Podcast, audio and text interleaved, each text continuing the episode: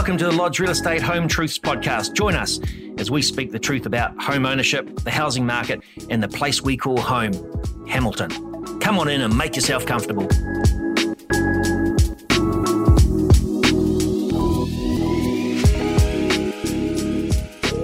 Well, thanks for listening to Home Truths. I'm your host, Megan Smith, residential and lifestyle real estate agent consultant at Lodge Real Estate. Buying your first home can be both an exciting and a daunting time, whether you're young or, in fact, young at heart. And with constant media hype about the ups and downs of the property market, is it even still achievable? Well, spoiler alert, yes, it is. And today I'm joined by experts who work with first time home buyers on a daily basis Jordan Cameron from Total Mortgages and our own Paul Conway from Lodge. They're going to share some tips and tricks to help you get on the property ladder as a first time home buyer and uncover some home truths you might not have heard elsewhere. Welcome, guys, and thanks for coming along today.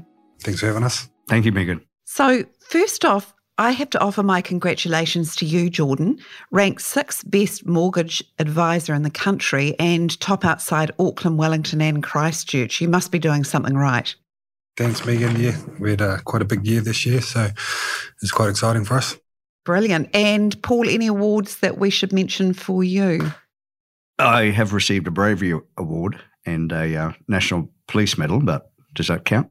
Sounds all right. Well, let's not overshadow Jordan's achievements here this afternoon. So thank you for that, Paul. That was unexpected. Um, now, before we launch into it, let's attend to our regular feature Two Truths and a Lie. I'll get each of you to share three statements, and at the end of the podcast, we'll uncover which is in fact fact and which is fiction. So, Paul, Jordan, yeah, I'll go first. So, um, number one, it is possible to purchase your first home without any savings at all. Number two, you can withdraw your KiwiSaver a second time if you are in the same position as a first home buyer. And number three, you have to repay all of your debt before you apply for a first home loan. Nice, thank you. And Paul? Yes, my two truths and a lie for first home buyers. If you engage a real estate agent as the buyer, you need to pay them. Most real estate agents are honest. If you make an offer on a home, you are committed to buying that home. Brilliant. Thank you. Nice work, guys. They're actually going to be really hard to pick at the end of the podcast. So, Paul, if I'm a first time home buyer, how do I start navigating buying my first home? What's the first step look like? I would actually find a real estate agent that I like and trust and get them to do a lot of the legwork for me.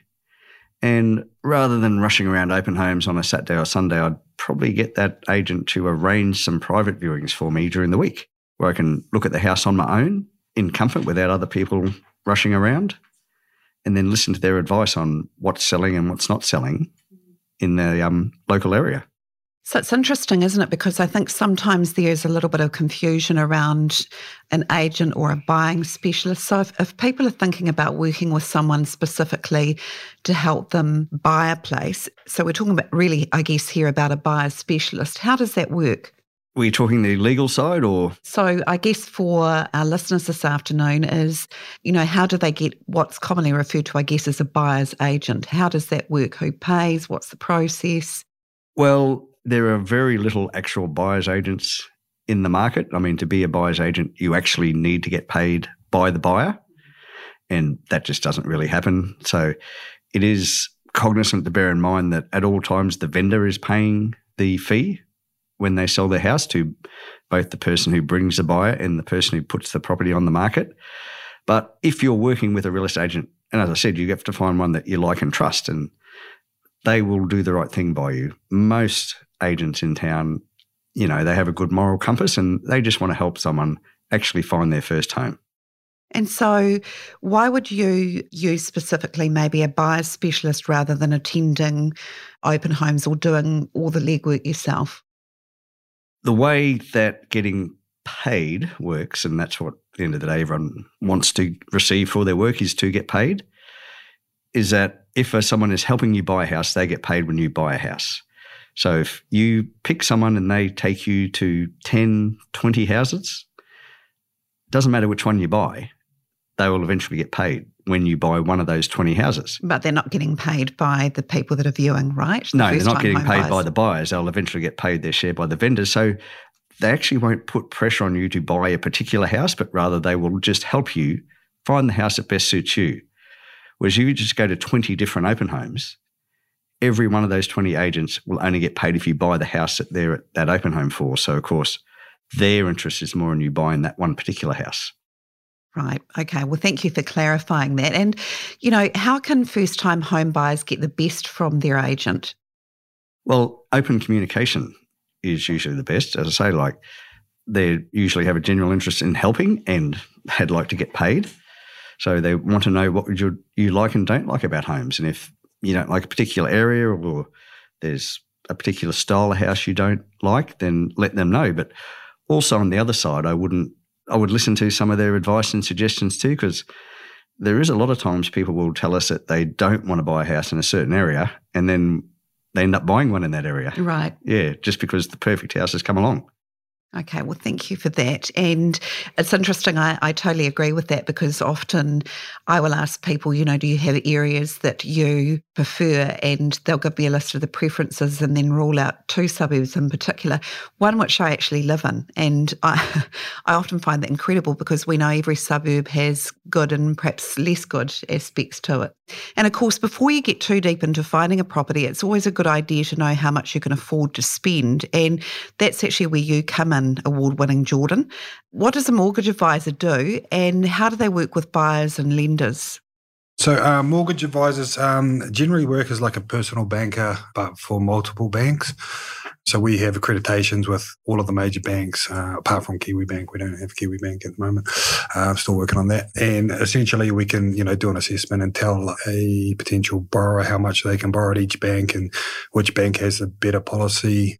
All of the banks have um, different policies when it comes to overtime, boarder income, and stuff like that. So uh, it is a lot to keep up with, but generally, you, know, once you got your thumb on the pulse, your finger on the pulse, you know, you know straight away um, which bank's going to be the best fit for that client. So if they're, you know, going direct to that bank, they're only going to be selling them that one product. So yeah, it, it gives the uh, the borrower a better overview, and um, and then we can negotiate the interest rates, and, and that we generally get offered the best rates up front because we put so much business through those banks anyway and lenders. So, Jordan, I guess traditionally as Kiwis, you know, we've worked with our main provider or our main lender, in this case, a bank. Tell me how that works differently to working with a mortgage broker. Like, how, how would people approach you? Yeah, people come from all sorts. We get a lot of um, referrals from other clients. We work closely with real estate agents, bit of marketing and stuff like that. Generally, once we, um, you know, have initial discussion with people, they're impressed with our services and, and they stick with us.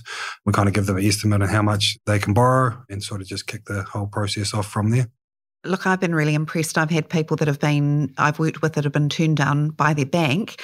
And then, you know, I've referred them to you and the team at Total Mortgages, and a first time home has been possible for them. So, I mean, that's really exciting for those individuals. And it should seem obvious from what you've said, but why should potential first time home buyers engage, I guess, a mortgage advisor rather than just go directly to their bank or their current bank? So I guess it's just comes down to personal preference. I mean, generally there's no charge when you're using a, a mortgage advisor.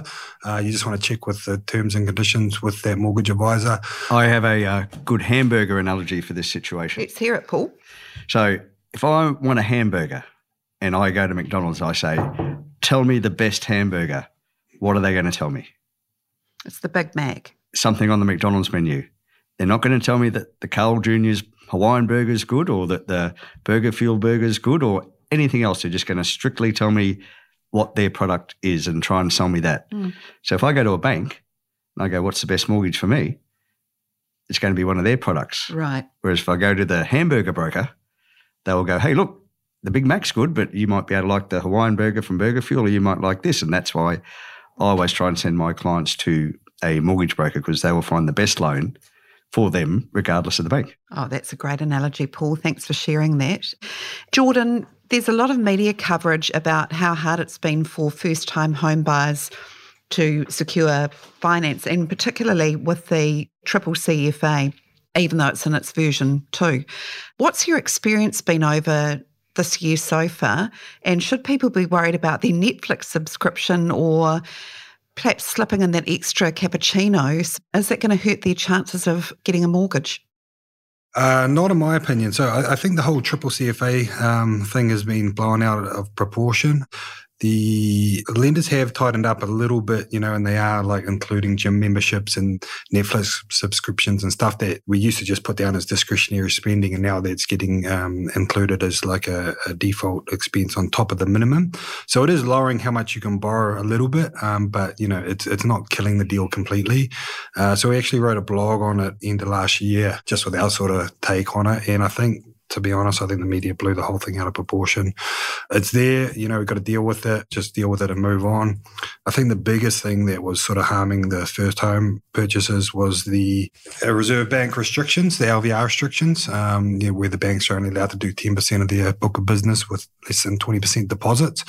Uh, so that's been the, the main problem, which has probably been an issue since around November. Um, but it is starting to come back a little bit now. And then the first home loan um, with the, the caps being raised in that.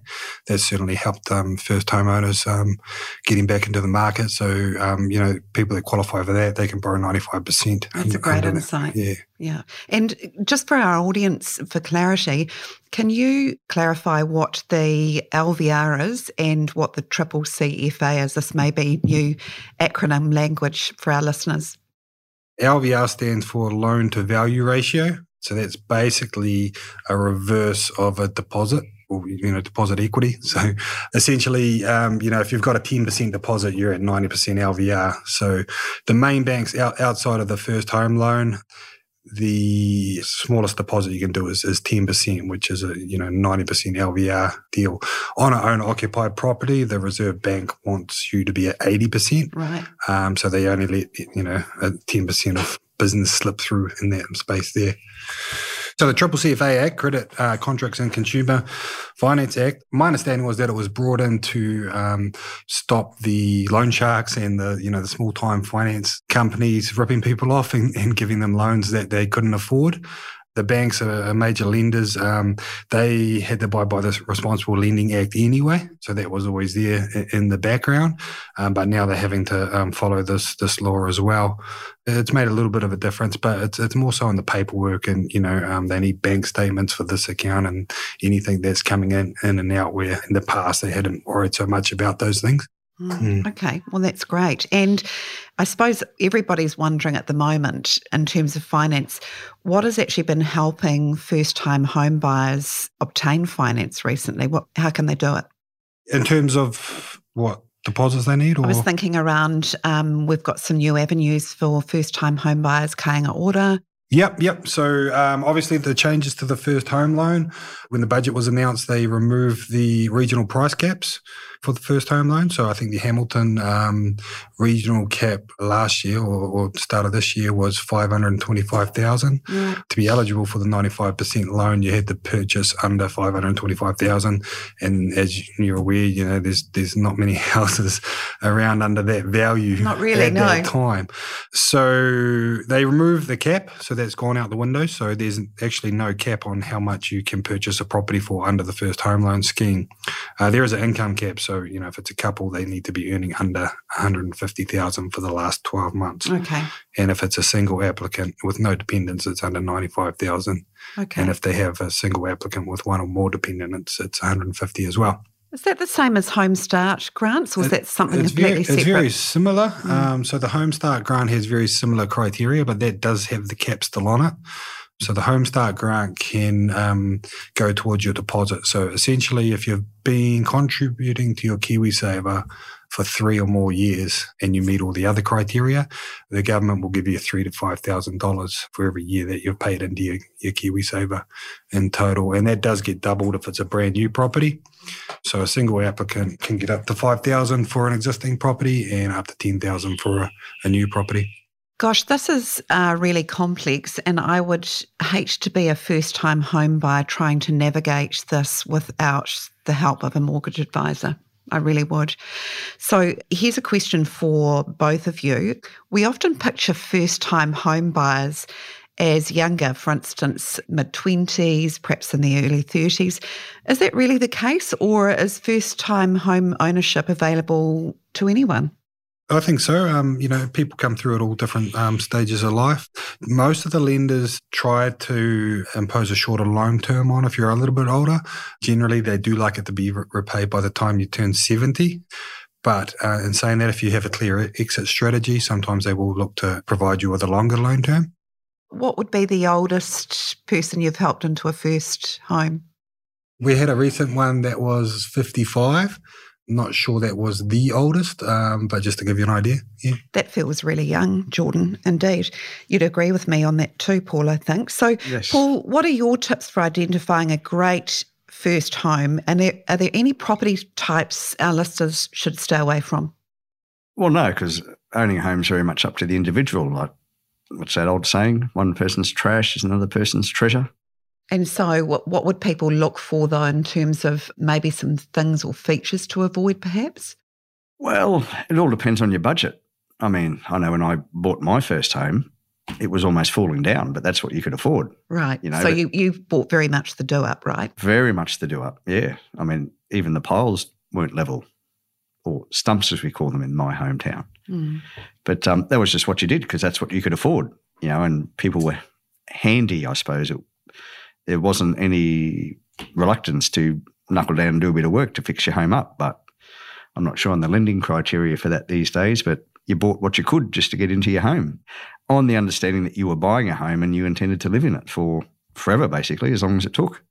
Yeah. And I guess some of the recent legislation, Jordan, thinking about new builds, would that be an option for first time home buyers to consider? Uh, because, Paul, very much we were of the area, right? You, yes. you bought a do up and you grafted and added value and generated capital from that. Right. But, but I think it's slightly different scenario because of legislation now. Yeah, the new builds are gold at the moment, so um, they're a lot easier to get finance on. Uh, most of the lenders have uh, different criteria for a brand new property than what they do for an existing property. The grants can be more. Some of the banks are also offering a special interest rate, a, lower interest rate if it's a brand new property. Um, so there are a lot of benefits in, in a brand new property if you can find one that is. There's not a lot of them going around at the moment. no, that's right.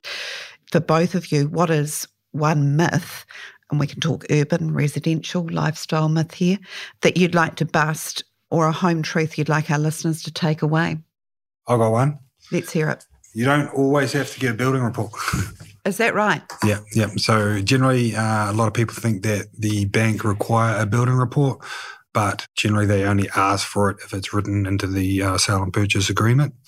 That's of course if it's not built in the leaky home era, so anything 1990 to 2004, I think it is. That's a direct fixed clad. That that's going to need a, a, building report every time. But if it's um, any other property outside that in decent condition, and you haven't got a building report, that that's fine. I mean, it's up to you. Oh, that's great advice because obviously there's an additional expense incurred for first time home buyers that they could do without. Yeah, well, I'm not saying don't get one mm. by all means, but you know, um, it, it's not a requirement of the banks. Yeah. Oh, that's great. And what about you, Paul? Well, I'll probably cop a bit of criticism for this being in the real estate industry, and people might think I'm biased, but the biggest urban myth is the like the general sadness when the thousand square meter sections get cut up and everyone seems to go, "Oh, it's a shame. Where will the kids play? There's no backyards and all that sort of thing." But if you think it on the other side, instead of there being one home that one person can own, there's now four homes that four people can own, and plus they're new, double glazing, the proper heating, healthy homes, healthy homes, and all that. And when it comes down to it, kids aren't running around backyards much anymore, unfortunately. But that's just the truth of it. So, Paul, thinking about it, there is a lot of media attention around the variables preventing people from getting on the property ladder. And, you know, it feels a bit like doom and gloom. But when we look at local stats, we've got at the moment over a thousand properties on the market in Hamilton compared to about 400 for the same time period last year. So when people say, should I wait to buy or wait for changes, what, what would you say to that? What would your advice be?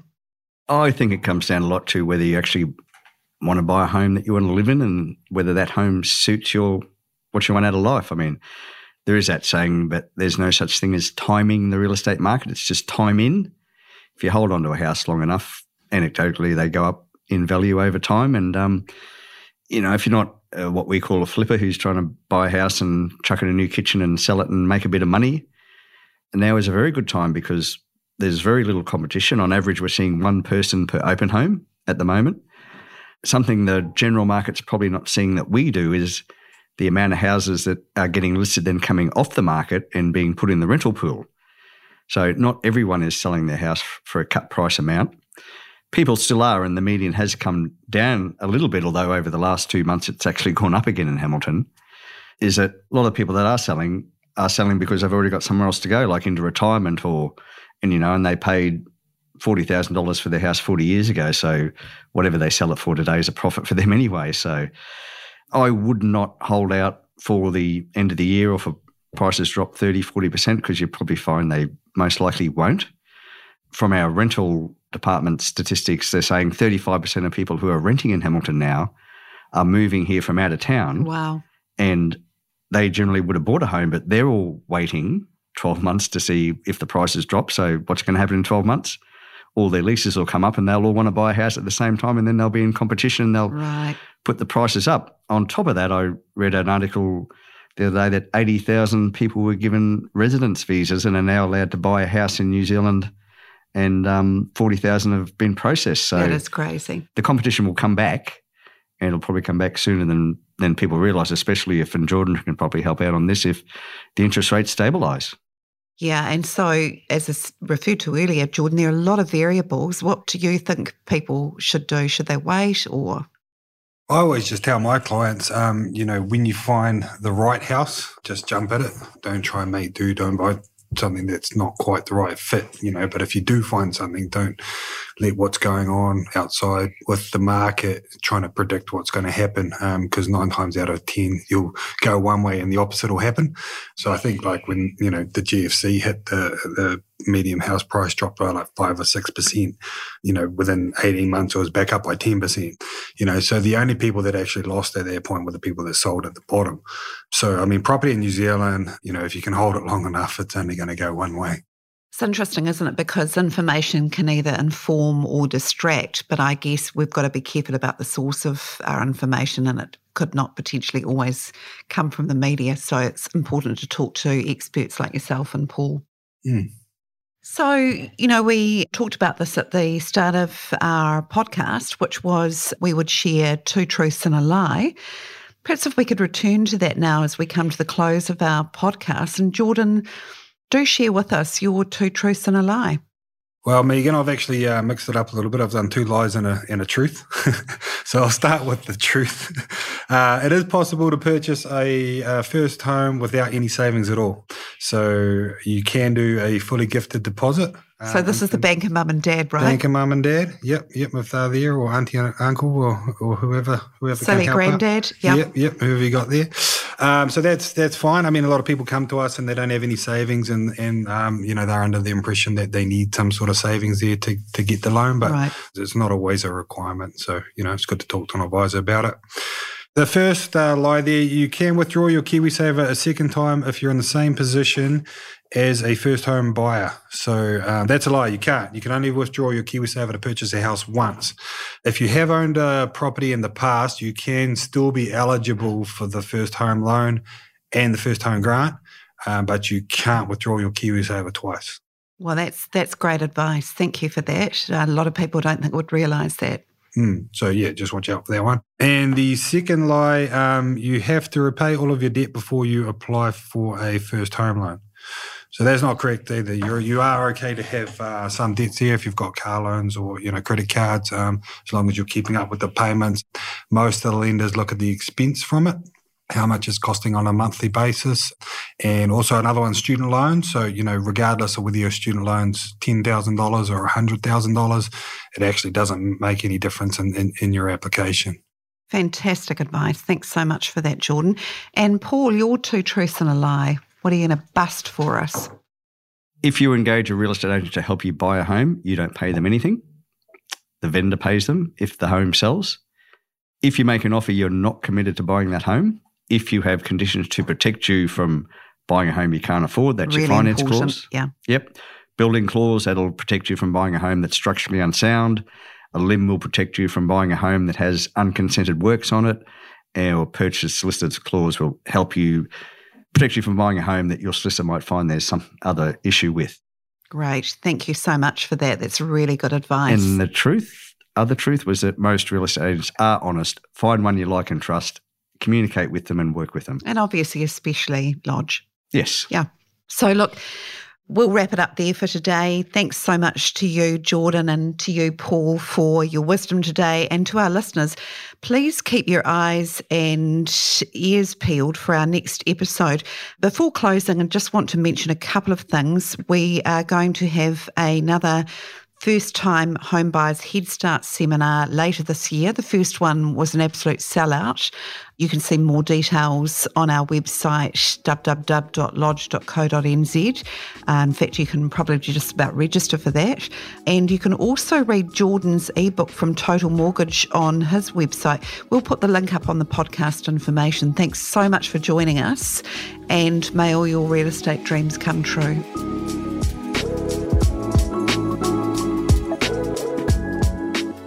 Thanks for joining us on the Lodge Real Estate Home Truths podcast. Learn more about today's topic and our panel guests by visiting our website lodge.co.nz.